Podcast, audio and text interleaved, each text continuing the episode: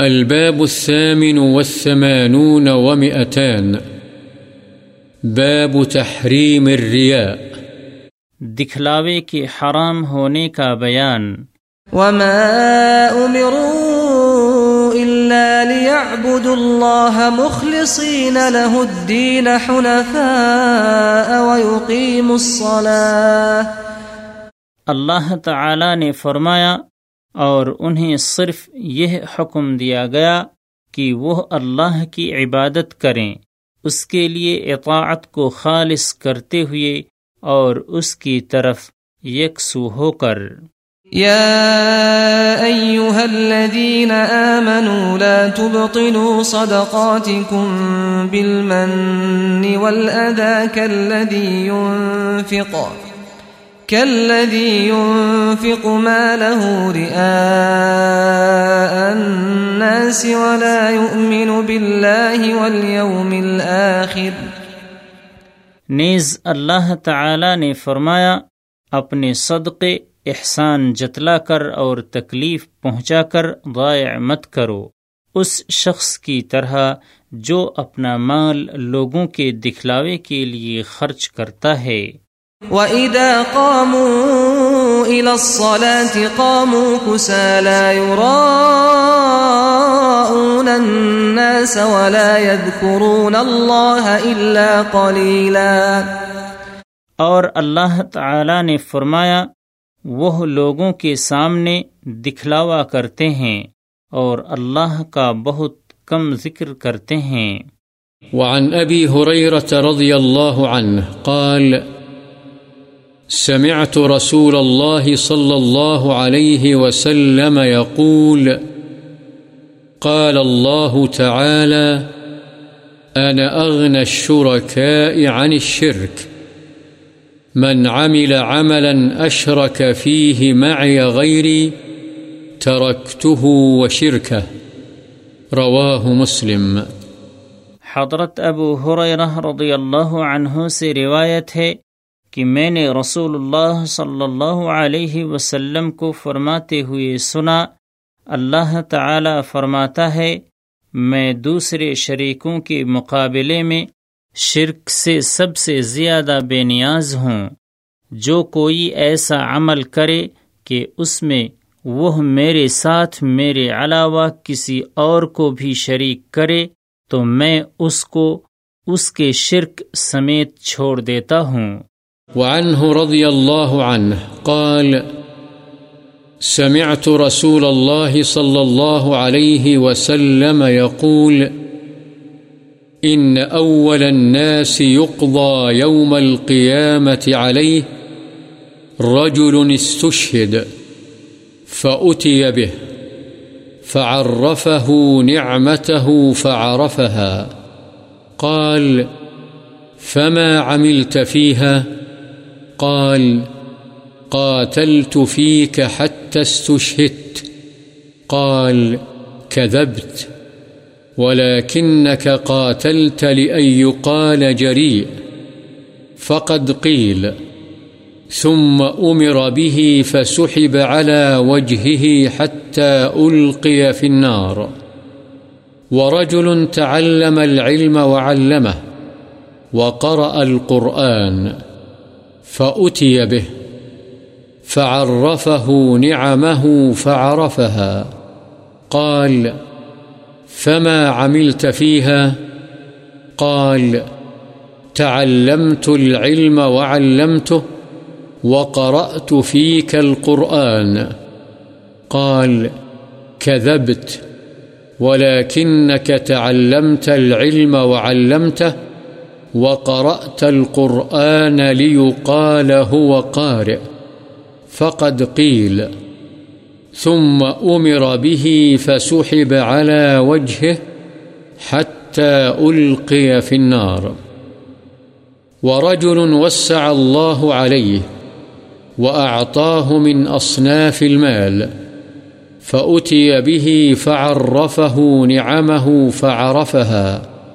قال فما عملت فيها قال ما تركت من سبيل تحب أن ينفق فيها إلا أنفقت فيها لك قال كذبت ولكنك فعلت ليقال هو جواد فقد قيل ثم أمر به فسحب على وجهه ثم ألقي في النار رواه مسلم. جريء بفتح الجيم وكسر الراء وبالمد، أي شجاع حاذق. حضرت ابو حریرہ رضی اللہ عنہ ہی سے روایت ہے کہ میں نے رسول اللہ صلی اللہ علیہ وسلم کو فرماتے ہوئے سنا، بے شک قیامت والے دن جن لوگوں کا سب سے پہلے فیصلہ کیا جائے گا، ان میں ایک وہ آدمی ہوگا جو شہید کیا گیا تھا، چنانچہ اسے بارگاہ الہی میں پیش کیا جائے گا۔ اللہ تعالی اسے اپنی نعمتیں یاد کرائے گا، وہ انہیں پہچان لے گا۔ اللہ تعالی فرمائے گا، تو نے ان کی وجہ سے کیا عمل کیا؟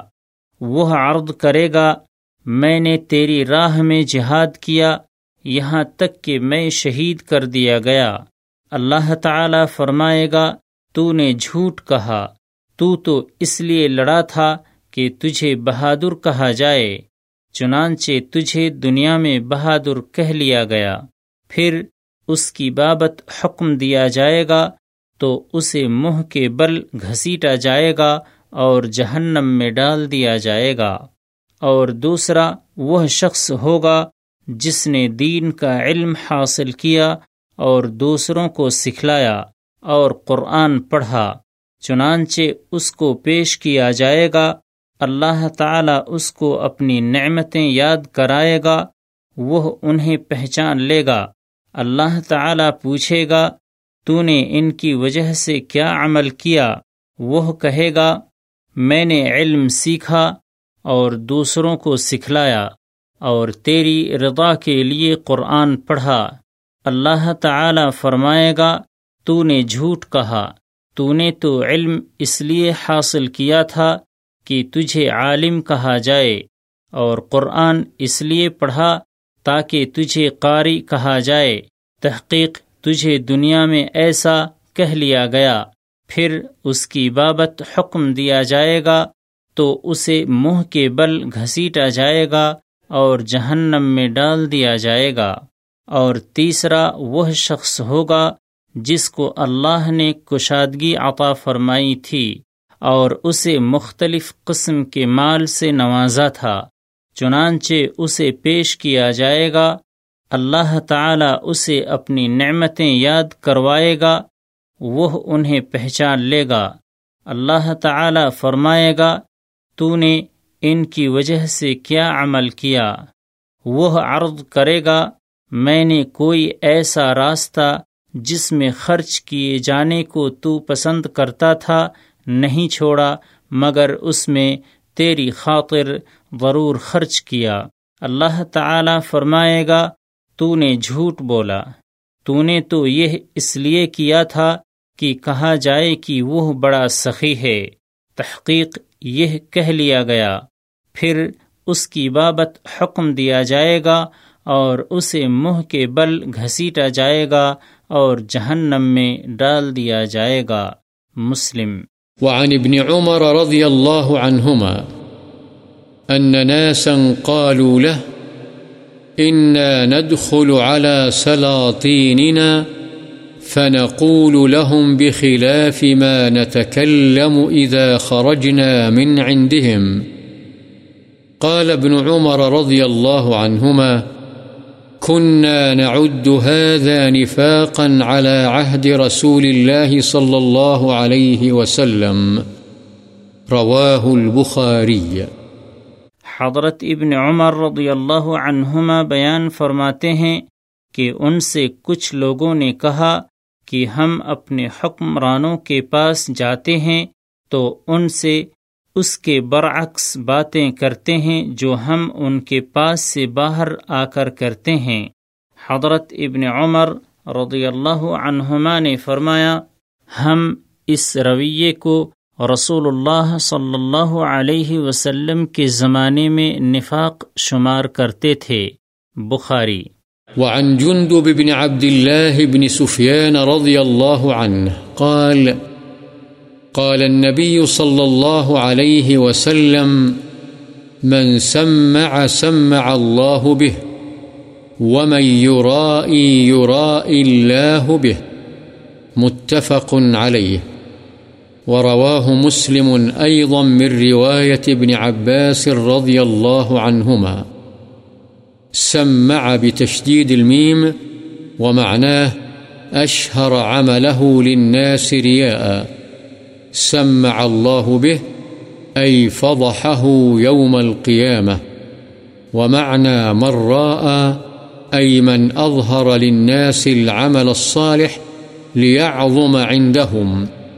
راء الله به، أي أظهر سريرته على رؤوس الخلائق. حضرت جندب بن عبداللہ بن سفیان رضی اللہ عنہ سے روایت ہے نبی کریم صلی اللہ علیہ وسلم نے فرمایا، جو شخص دکھلاوے کے لیے کوئی عمل کرتا ہے، تو اللہ تعالی اسے قیامت والے دن رسوا کر دے گا۔ اور جو کوئی نیک عمل لوگوں کی نظروں میں بڑا بننے کے لیے کرتا ہے، تو اللہ تعالی اس کے چھپے عیبوں کو لوگوں کے سامنے ظاہر کر دے گا۔ بخاری و مسلم۔ وعن ابی حریرت رضی اللہ عنہ قال قال رسول الله صلى الله عليه وسلم، من تعلم علما مما يبتغى به وجه الله عز وجل، لا يتعلمه إلا ليصيب به عرضا من الدنيا، لم يجد عرف الجنة يوم القيامة. یعنی يعني ريحها رواه أبو داود بإسناد صحيح حضرت ابو حریرہ رضی اللہ عنہ سے روایت ہے رسول اللہ صلی اللہ علیہ وسلم نے فرمایا، جو شخص اس علم کو، جس کے ذریعے سے اللہ کی رضا مندی حاصل کی جاتی ہے، اس لیے سیکھتا ہے کہ اس سے دنیا کا ساز و سامان حاصل کرے تو وہ قیامت والے دن جنت کی خوشبو بھی نہیں پائے گا۔ اسے ابو داود نے صحیح سند کے ساتھ روایت کیا ہے۔